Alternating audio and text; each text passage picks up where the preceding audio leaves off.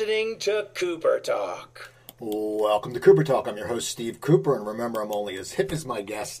And I got to tell you something, people. The gentleman on my show today, he may be best known for being in the Sex Pistols, where he wrote a lot of their music, but he's done so much other stuff. I listened to his album, Good to Go, and when I heard it the other night, I'm like, I know that's Slim Jim Phantom playing, and then I found out it was. And he used to be, I don't even still be in a band, but you know, with everything going on, I don't know if they're playing together. He was in a band called the International Swingers, and I remember when I lived in L.A., my friend Diane Levinson went to see them at the Maui Sugar Hill Saloon, and I was trying to remember what the bar was called, and I was Googling Maui Sugar Shack International Swingers, and the stuff that came up was just crazy. I was sitting there going, you know, now my whole line's going to be, my whole feed's going to be full of porno. And my guest is the one and only Glenn Matlock. How you doing, Glenn? How you doing, Cooper? All right. Yeah. That was the International Swingers. It was like a one-off project with some mates when I was in California.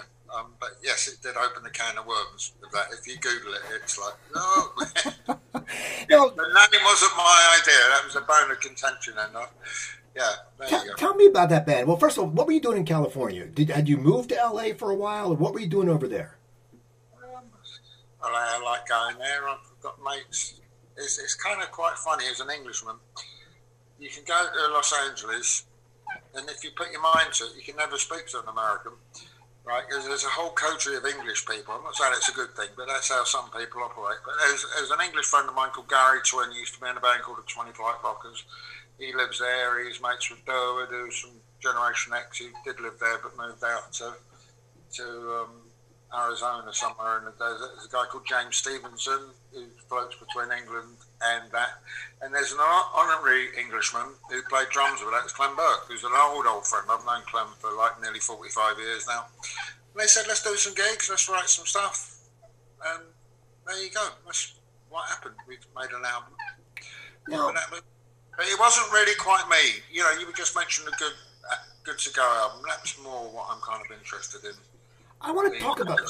I listened to that the other night, you know, and you see when we had gone back before you said listen to it, and I checked it out, and right away there is a little bit of a, you know, I can tell how Slim Jim's involved because it's got a great sound. How would you describe the sound of that album? Loud skiffle. Do you know what skiffle is? No, I don't. Oh. Okay, well, that's me and my big mouth. Skiffle was like kind of the English equivalent of really early rockabilly. It was just guys with acoustic guitars and a T-chest bass or bathtub bass and people playing washboards and things. But it kind of preceded the rock and roll boom over here. And that's where people started out. You know, all your big famous rock and rollers in England, Jeff Beck, Jimmy Page, Eric Clapton, they were all in skiffle bands. In fact, there's a fantastic clip of Jimmy Page. He's on a TV show as a young kid, and I think it's the Hugh Wheldon show. It's like from the late 50s, black and white, and they're shepherded on. It's for kids who have unusual hobbies, and the mums and dads sent their name forward, and there's Jimmy Page on it, and the guy who's like this real sort of, I don't know, what's the equivalent? He's like a Walter Cronkite kind of character. He says to Jimmy Page, and he's sort of tapping him on the, I think he's got his school cap on, you know, and he's tapping him on the, so what do you want to be when you grow up? And he says, I want to be a guitarist. And the guy goes, yeah, ha, ha. And he says, no, I want to be a guitarist. And he was. It's really quite funny. And I actually met Jimmy Page couple of times. He'd come down to check out the Sex Pistols, and we was talking about that because that had been on the TV not long before, and I said, you know what happened there was the guy, and he said, well, it was funny, we got down there, we was like young kids, and we was shepherded into the green room, and all of a sudden a door burst open and Hugh Wheldon came in, who comes across as a really sort of middle class sort of conservative with a small C kind of home counties kind of Englishman, went, so where's these fucking kids at? So even back then they was doing it, but they just didn't put it out. But anyway, so there's a kind of string. You know, every song I've ever written was written on an acoustic guitar. You know, with the Pistol stuff I'm doing now, stuff I did with Biggie and all that. That's how I sit and write songs. And I've been doing loads of acoustic shows over the years. And I went to see Bob Dylan, right? And I took my friend, this girl, Patty Paladin, who used to work with Johnny Thunders and stuff, as a birthday treat. And while I can appreciate Bob Dylan, and he's written fantastic songs, he's a bit boring live. He's got a total disdain for his audience. He can't recognise what song he's doing. The band are working overtime to try and work out what song he's doing. That's what it seemed like anyway. But anyway, I concentrated on the band, who were fantastic. We had great seats overlooking the band. It was Charlie Sexton, Tony Garnett, and double bass, and the drummer, I don't know who it was, but he played everything on brushes. And I had all these songs I'd written, and I thought, actually, I could do something like a punk version of that. Who do I know who's not overbearing on the drums? And I thought, Slim Jim, who I've known for a long time. And I asked him if he'd be up for doing it. He said, sure, you know, he's got half a drum kit. And then I said to him, you got any ideas for a guitarist? And he said, Earl Slick. Now, I'd done a bit with Earl Slick, who plays guitar on that album, a few years before then. And I didn't even know Slim Jim knew Earl. So it kind of all just fell into place, and we made an album. Now, you're frozen. And we recorded it upstate New York in Rhinebeck, because it was like equidistant between where I live in London, Slim Jim in California, and Elders round the corner. So that was it. And Earl suggested using this engineer that he'd worked with before, that had done Bowie's last album, a guy called Mario J. McNulty. And yeah, so that's what we did. So we made that. But now that album, although it's good and it's the current one that's out, we've actually got a brand new album in the can that we recorded last year, but it's all a bit on ice because of the lockdown thing that's happened, and that's good as well. Well, tell me about that album. And first of all, before you tell me about that album, you said you always start writing with an acoustic guitar. Why did you choose that method? How did you choose that method to just start everything off with an acoustic? Just because I had one.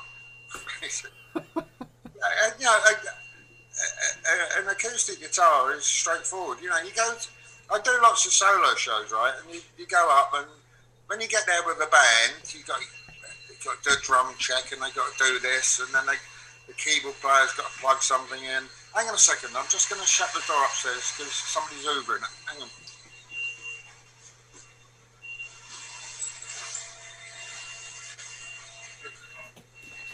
Right.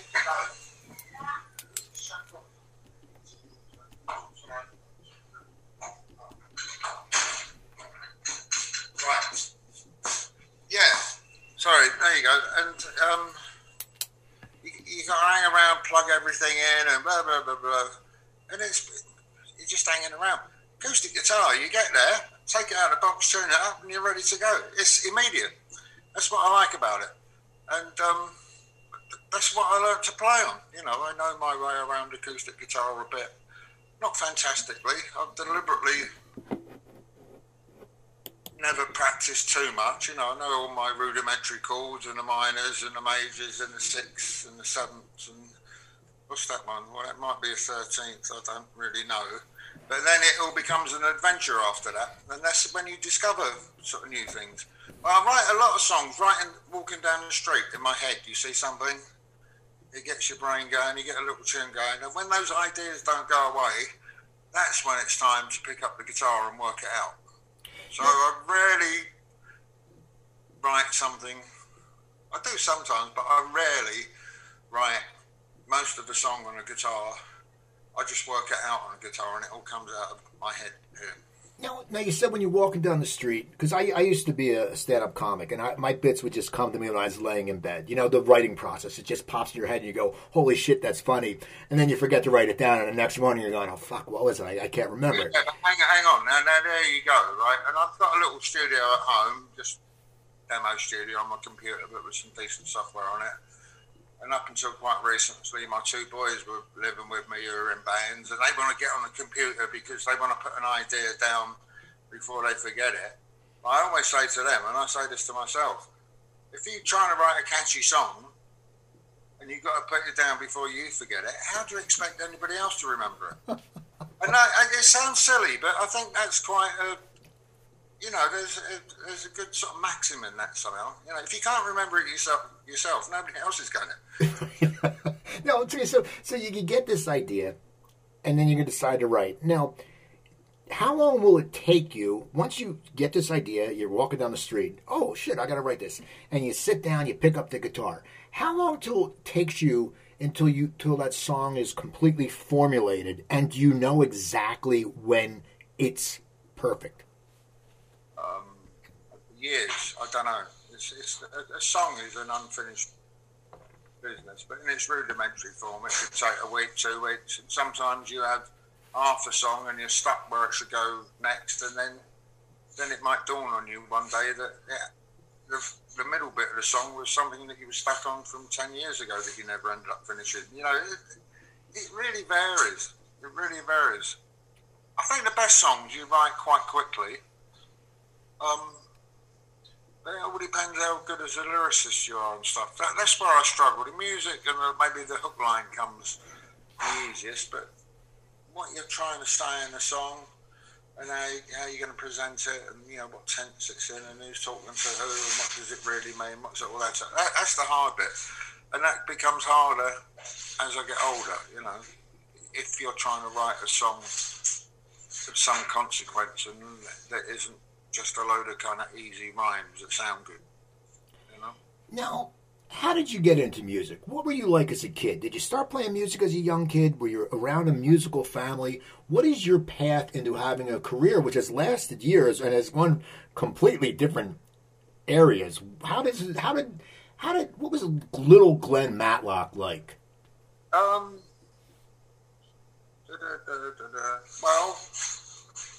sort of working class family, but mum and dad didn't really. Well, they didn't play anything. My nan lived up the road, and she played the piano, you know, like a kind of, we call it like a pub pianist. She didn't play in a pub, but it was all like, I suppose you used to call it like honky-tonk or sort of burlesque style of playing. So she had a bit of musicality going on.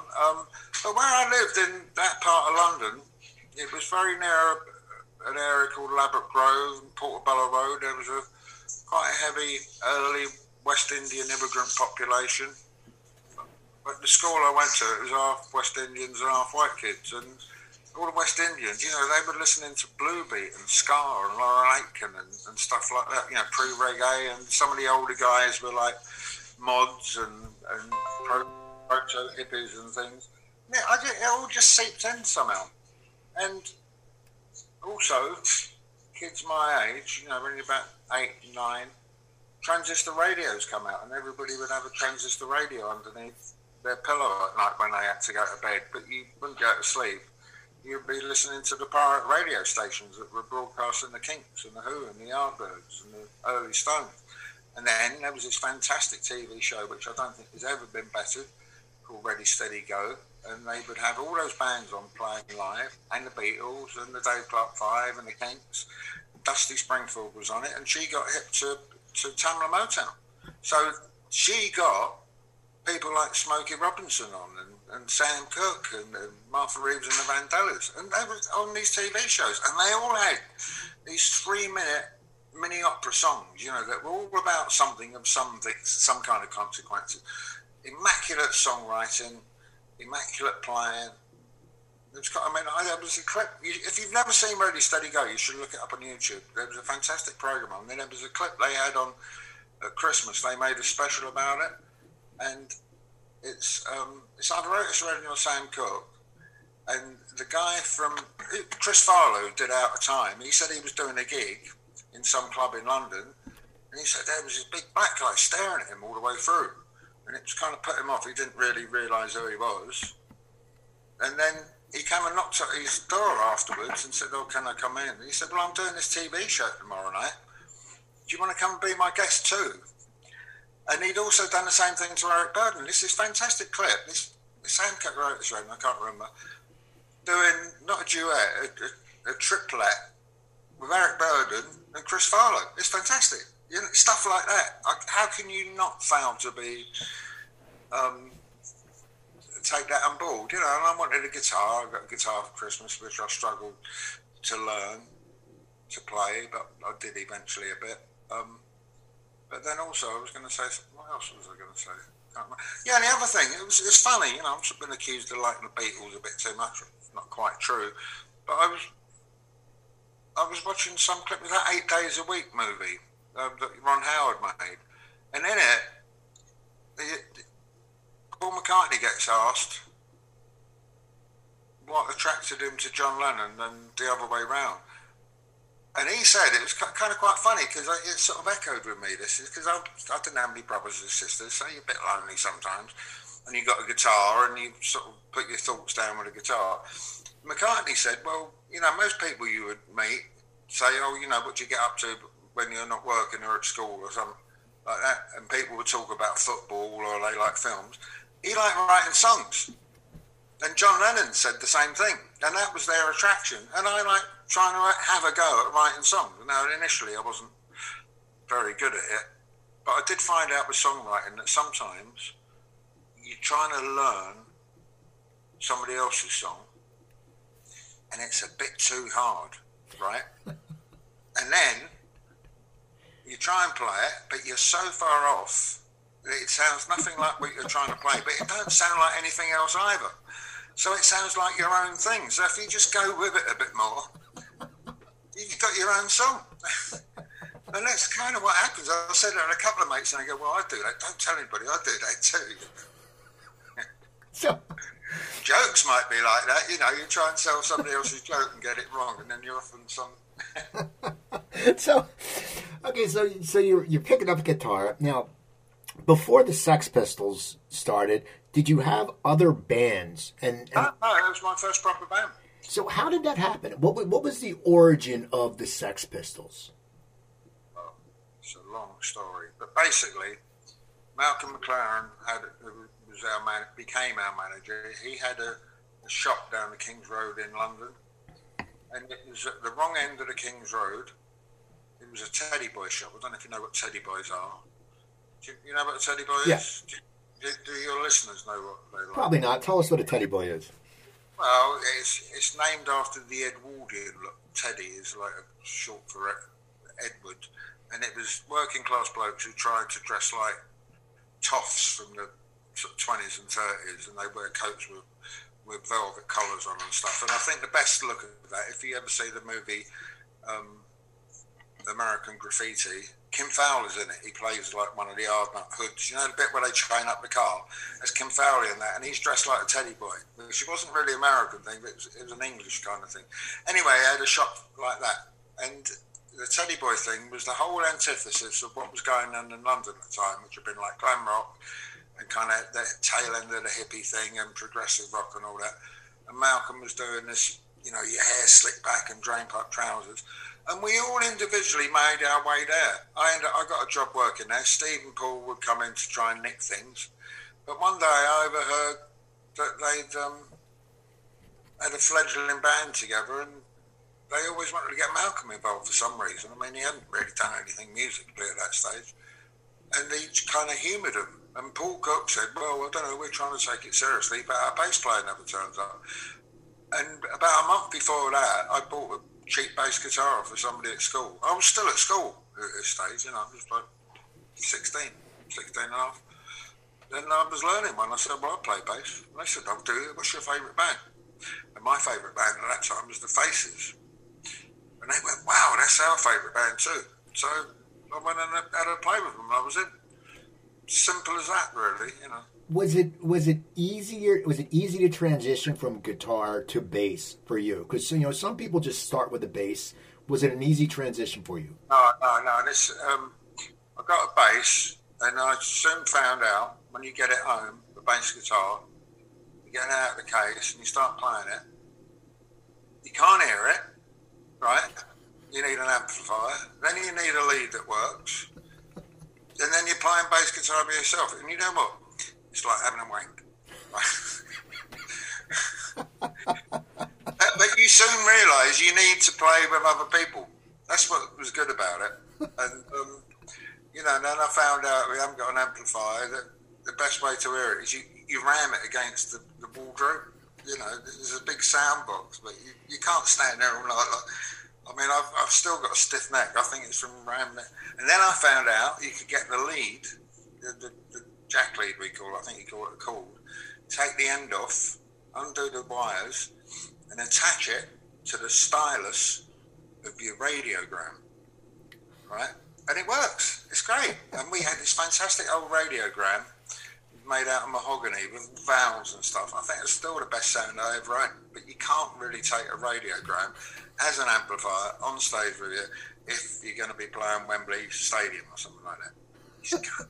It would look... Actually, it'd be quite a good idea, wouldn't it? Maybe I would do that. People would be like, look at that. They'll go, did you go to that show? He had that on the stage. If you know people, especially now with social media, you'll get 3 million hits on YouTube, and people will go, young kids who are like 12 and 13 go, I don't know who the Sex Pistols are, who Glenn Matlock is, but he brought that shit on stage and it was amazing. And you'll be an overnight success after being in the business for so long.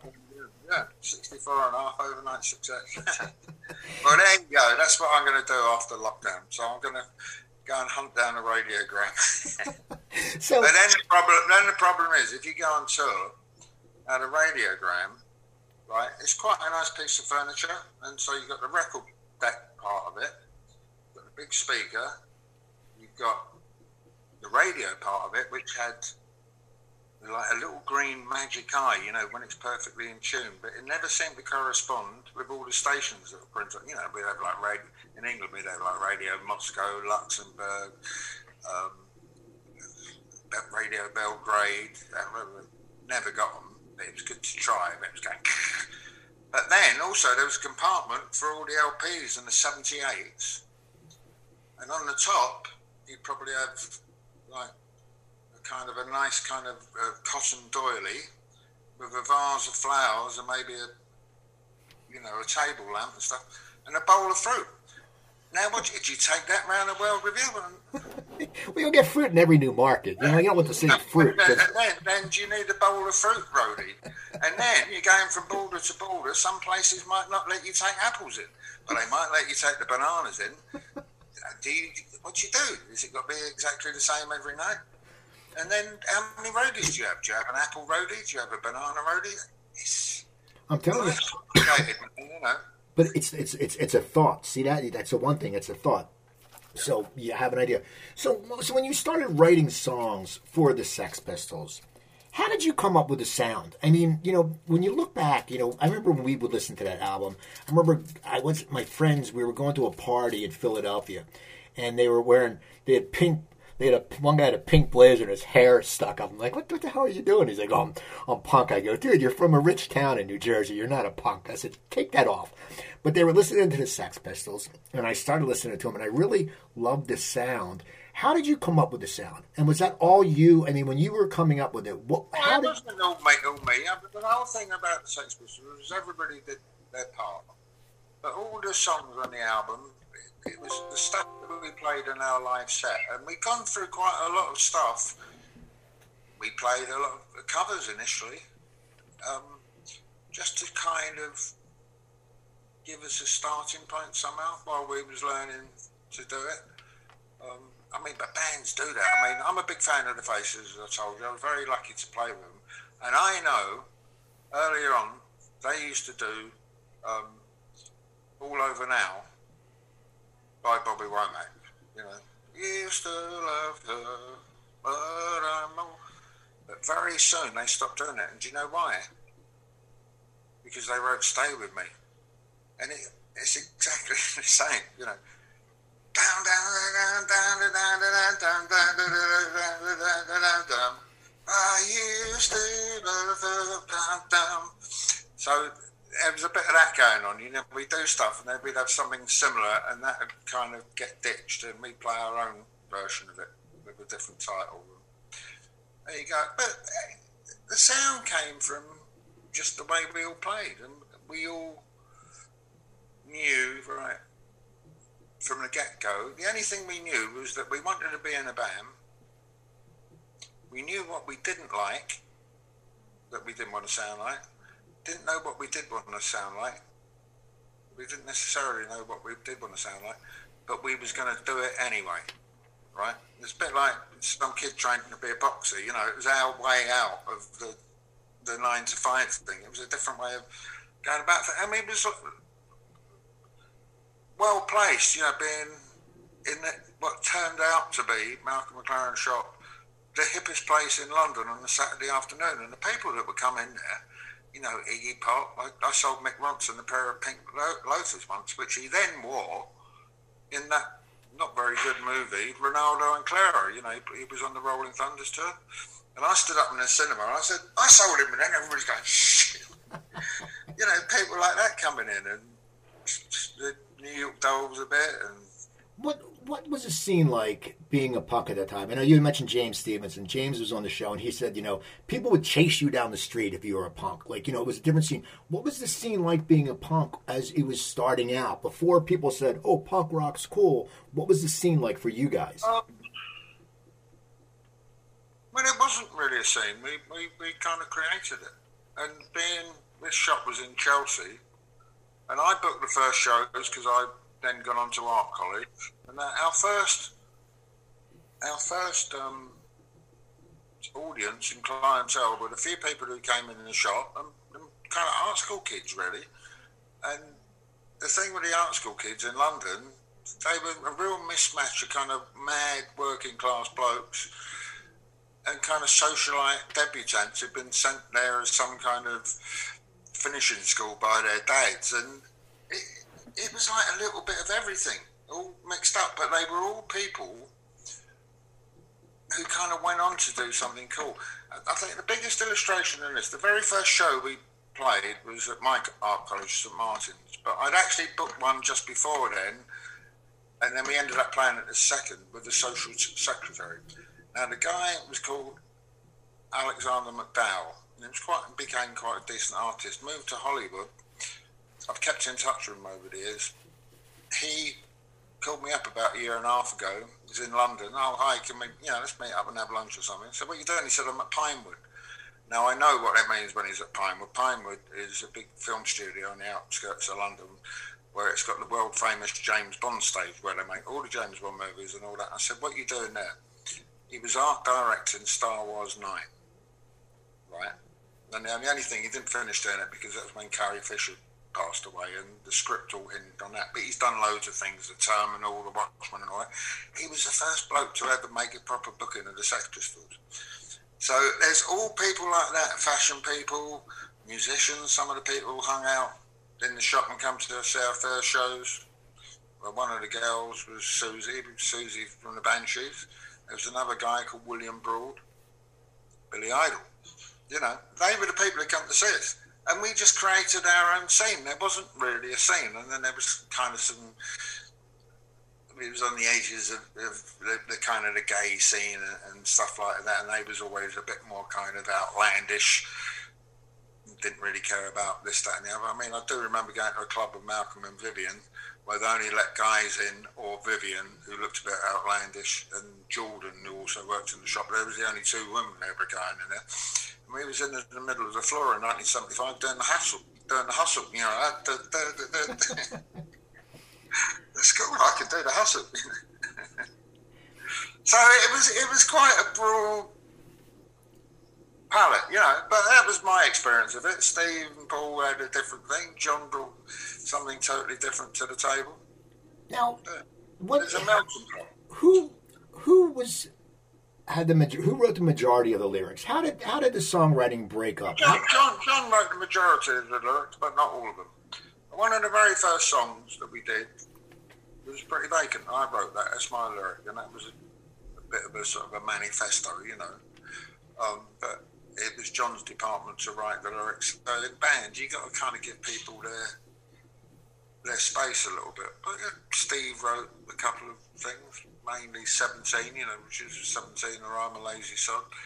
Me and John, actually, I think the only song we really sat down and co-wrote together was Submission. And we wrote that because Steve and Paul didn't turn up to rehearsals one day, and Malcolm had an idea for a title for a song, Submission, which he kind of wanted to be all about bondage and domination and all that, which we thought was stupid. So we wrote about a submarine mission, mainly to take the mickey out of Malcolm, you know. So we just traded lines in the pub over a beer, and then I went home and worked some chords out, and when Steve and Paul came out the next day, I said, oh, I've got this idea, it goes like this. And then they put their thing on it, you know, the way Paul plays drums and the way Steve plays the guitar. And when we did the demo for it, Steve featured, instead of doing a guitar solo, he played the kettle. And there's some great pictures of an electric kettle, not plugged in, of course, by the microphone. There's a submarine, you need sort of bubbly noises, and he's blowing down a spout, and it was fun, you know, we had fun. You guys were so young when it happened. I mean, how long were you actually in the band for? About 2.5 years, I think. You know? What is it like being that age and, you know, you're getting a following? I mean, it must be just different because, you know, most people are going to university or you know, whatever. What was it like for you guys experiencing that? Because, you know, life must have been out of control for you. It kind of was, but, you know, there was some wild and crazy times, but there was also... I've always thought, now for the other guys, I don't know, you know, we all had our own degrees of laughs and stuff, but I was kind of quite serious about kind of getting on somehow. And when the Blues Brothers movie came out, which came out after the Sex Pistols, there's a scene when they get out of prison and they go around trying to get the band together, and they go to some bar where Aretha Franklin's there. And it's going, no, don't you guys come in here, you know, good country. And they say, well, can we leave a message for Zeke or whatever his name is? And, yeah, what should I tell him? I don't know. He says, well, we're getting the band together. Tell him we're on a mission from God to get the band back together. And I didn't think he was on a mission from God, but he was on some kind of mission to educate the rest of the world to our way of thinking, you know, and right from the get-go, just because of where we were placed and the people that were hanging around. I mean, down the road there was a shop called Granny Takes a Trip where the Rolling Stones would get their kind of dandy fashions from, and the Beatles I found out recently as well, because it was Chelsea. You would see Brian Ferry sort of swanking down the road with Anthony Price, who was his fashion designer friend.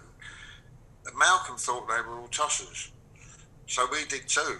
But they were all sort of millionaires, and we didn't have nothing. But it gave us the right attitude for a rock and roll band. You know? So what happened when you left? What was there a big fallout? I mean, there's so many different stories. Someone, you know, you read stuff, and that's the thing about the internet. You read stuff. Someone says you washed your feet too much, which makes no sense. Like, what the? But that's just like that's so weird. What is your story? It became a different thing when I was in the band, and I think the other guys have now come round to my way of thinking 40 years later. But when I was in the band, it was like a band by the kids for the kids, like akin to the early Who. Soon as we started getting crazy press, instead of being on the front page of the music papers, and was on the front page of the national newspapers, which is great in a way, everything changed. Malcolm changed, John changed, and Malcolm was trying to pitch it as there was some kind of art, you know, like the Bay City Rollers with different trousers on, not realising that we were actually kind of good. And there was a dishonesty to me. We were supposed to be banned everywhere. I'd go out somewhere and see another band playing, and a promoter would come up to me and say, oh, Glenn, tell Malcolm, we'll put you on. So I go and tell Malcolm, and he's going, no, we're banned. I said, no, this guy would say, and this happened quite a few times. I said, hang on, this is wrong. It's not. I wanted to be in a band that played and not be some kind of media exercise.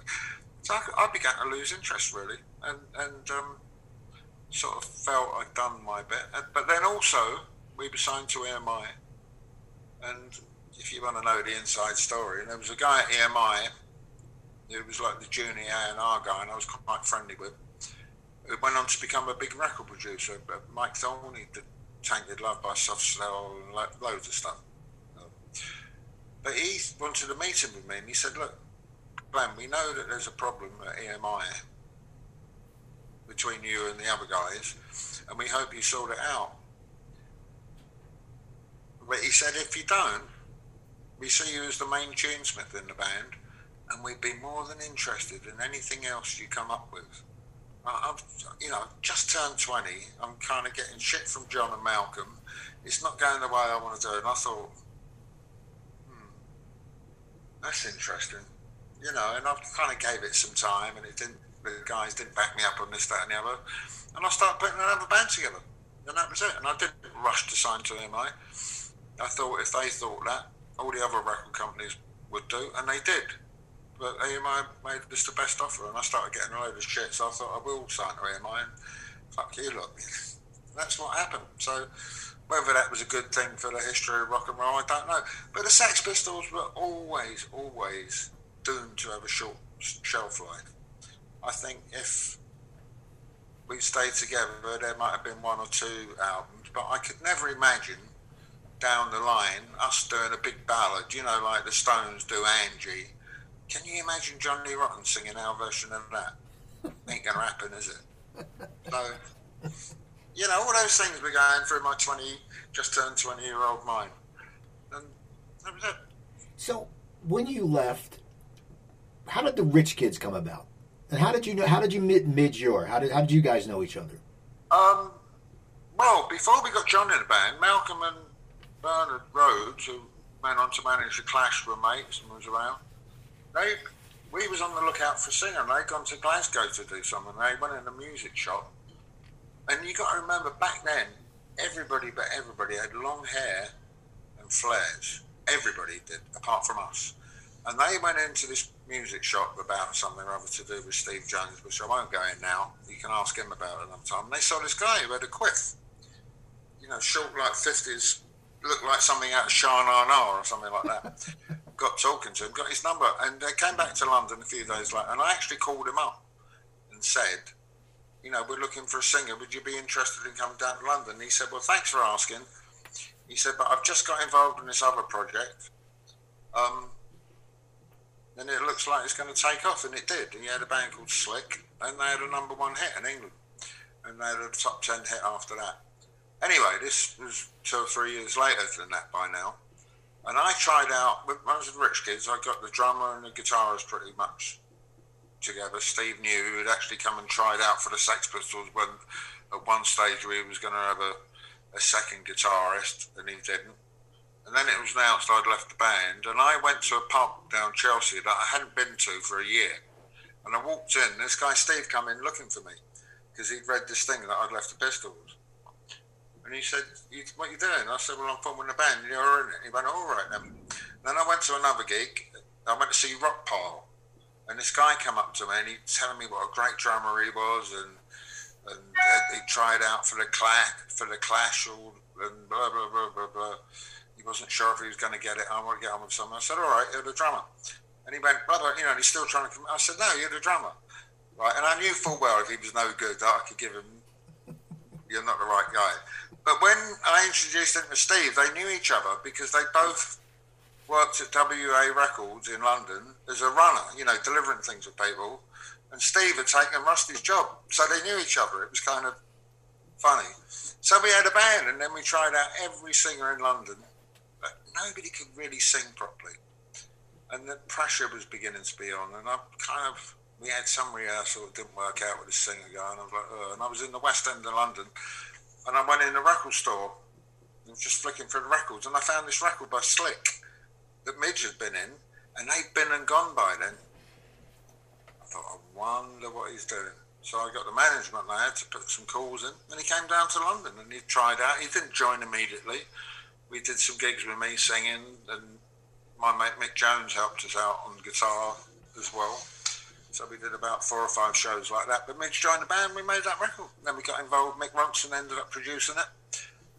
So I met him through doing that. And through that, I met Ian McLagan. He came down to do a session.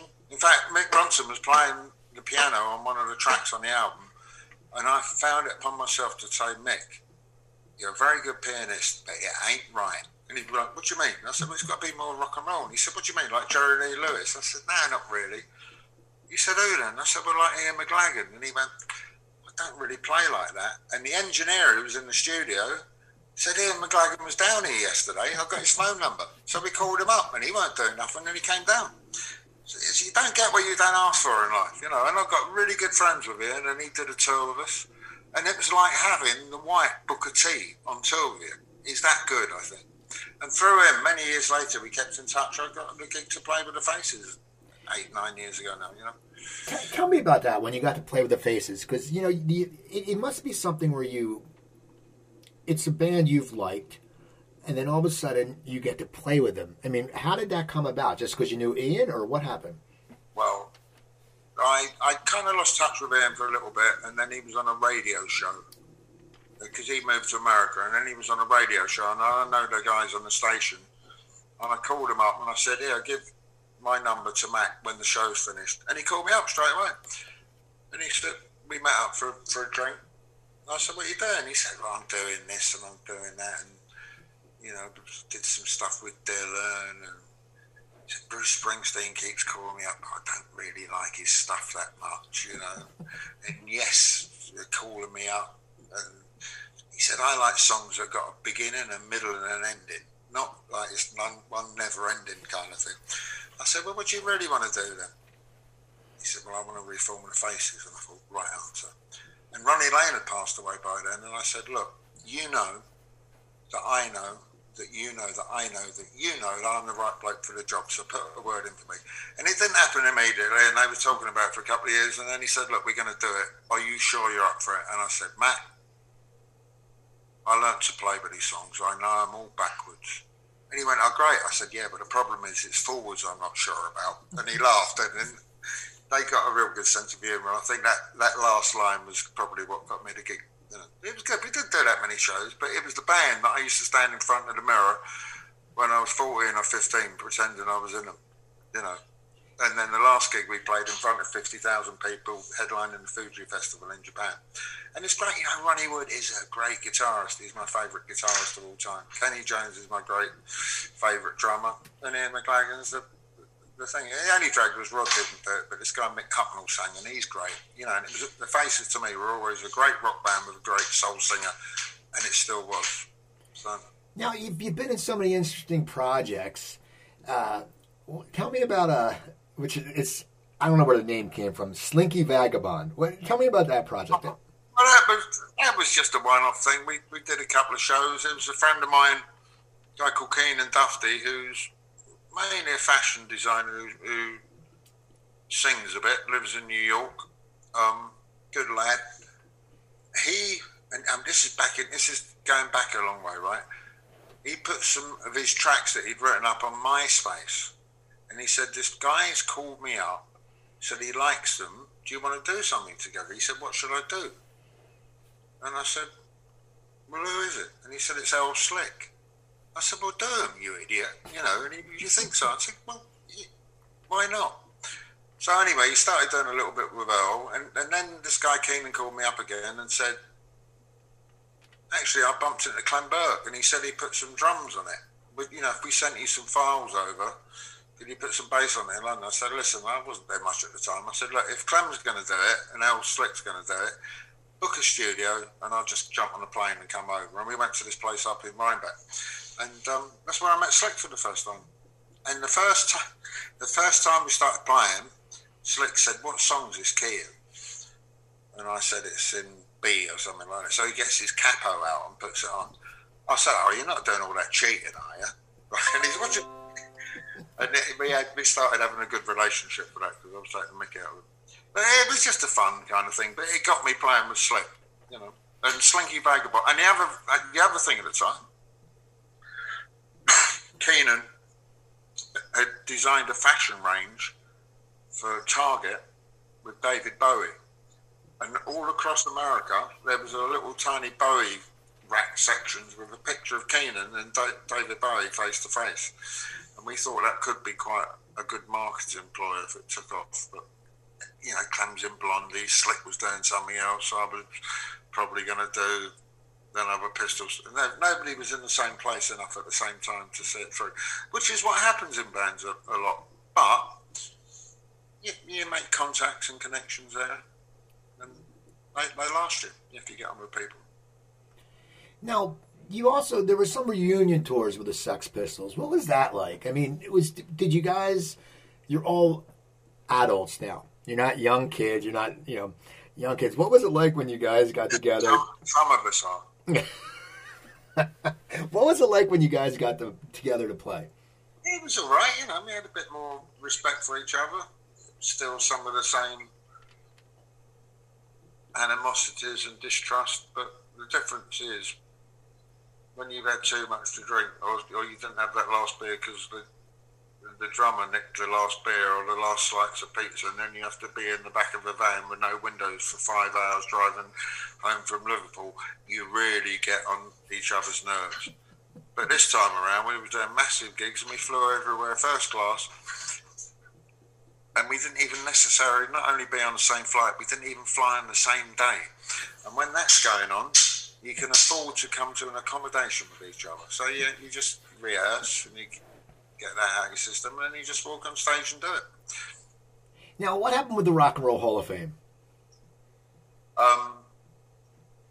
I was quite pleased about it, but I didn't think it was the end, you know, the be-all and end-all in the world. Steve felt much the same as me. Paul didn't, I don't know. And John was vehemently against it, but I think he was only vehemently against it because everywhere he goes, he wants to take all his friends. And you could take one or two people, but he wanted a table about 12, and they wanted to charge him like 20 grand for the table. That's why he got annoyed. So he turned it down without saying anything to the rest of us. So we was annoyed about that. That was it, basically. I had no trap with the Hall of Fame. I'm going to show you something. And I was quite mates with a couple of the guys there. And I said, look, you know, I would have come and I would have quite liked my award. Can't you send it to me? And they went, we can't really do that. Because whether you're in it, whether you want to be or not, right? That's what it is. I said, can't you send me the award? They said, well, we're not really allowed to do that. They got presented to you. Oh. Anyway, I was doing some touring with Sylvain Sylvain. We did like a double header show, and then we did a show in Cleveland at the Rock and Roll Hall of Fame. It was like in the theatre there, sold out. The guy was answering questions like this, and then we did a show. But at the sound check beforehand, they presented me with my award. Now, bear in mind, I'd asked them to send it to me, and they wouldn't. And they presented me the award, and Sylvain actually gave it to me. Look, I got it. Awesome. I got it. But the thing is, it's blinking heavy, and I'm travelling light, you know, with a suitcase and a guitar. I said, well, I can't lug this around. They said, oh, no problem, we'll send it to you. Oh, damn. But they had to actually kind of give it to me in person, you know. So, now, before we go, tell me about the new album that you said it's in the can. Tell me, is it a lot like Good to Go, or is it have a different sound? Does it have that? Slim Jim's not on this one, just because he was doing something else when we did it. I've got my mate Chris Musto plays drums in it. Slick's on it. I actually went to see the opening of the Clash exhibition at the big art gallery in London, and this bloke tapped me on the shoulder, and I looked round, and it was Norman Watright from the Blockheads. Do you know that band? Yeah. The Blockheads? Yeah. Mm. Now, if I have my picture taken with him, I always say, bass player and half, bass player and three quarters, he's a bit good, Norman. I said, what are you doing tomorrow? I'm going in the shearing. He went, I'm not doing anything. I said, want to come and play some bass with me? So he went, yeah, all right. So he plays bass on a lot of it, not all of it, but a lot of it. I've got a few guests. I've got this guy called Hotai, who's like the Japanese Jeff Beck, basically. He'll do like 3 nights at the Budokan. And he plays on a track. Neil Axe from Zig Zig Sputnik. And the Slick.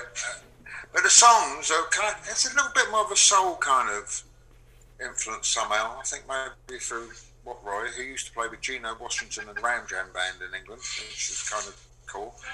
Okay, so I'll see you later. Thank you very much. I'll speak to you soon. Yeah. So it's my cleaning lady. There you go. No, and this guy Hotto, it was kind of cool. I went to see him play in London with Neil, who got me some tickets, and they came out, and I support this football team called Queen's Park Rangers, right? And they always have a theme tune as they come out in the picture. It goes, down, I always thought that's kind of cool. So he comes out and he's playing this song. And I turn to Neil and say, why is he playing the Queen's Park Rangers theme tune? And he looked at me, he said, you're an idiot. I said, well, I know that, I could have told you that, but why? He said, it's a theme tune from Kill Bill, and he wrote it. And I'm like, oh. Anyway, he plays on the album. This guy Hutto is cool dude. And I actually made an album before Good to Go. I put out lots of things. There's an album called Born Running, which you should check out. It's a bit more straightforward rock and roll. It's a bit Green Day, some of it. I think if Green Day put it out, it would have been a big hit. But there you go. And I think this album I've just written and recorded is a bit of an amalgamation of the two with knobs on. But it's good. I'm pleased with it. It's cool. Now, from the Sex Pistols through all your career and to now, how has your writing style, besides getting idea, how have you grown as a writer? Not how has it changed. How have you grown as a writer? And have you, in your eyes? I don't know. I think I haven't got a title for the new album yet, but I was thinking of calling it SOS. And you got to ask me what SOS stands for. What's SOS stand for? Same old shit. Okay. I don't know.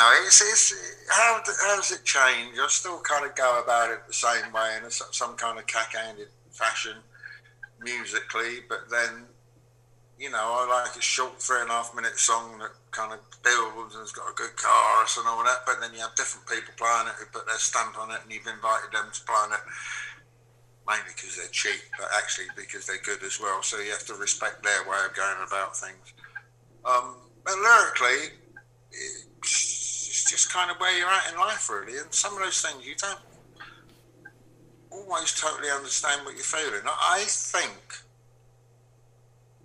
that psychoanalysts probably don't make as much money out of songwriters as they do out of people who run a supermarket.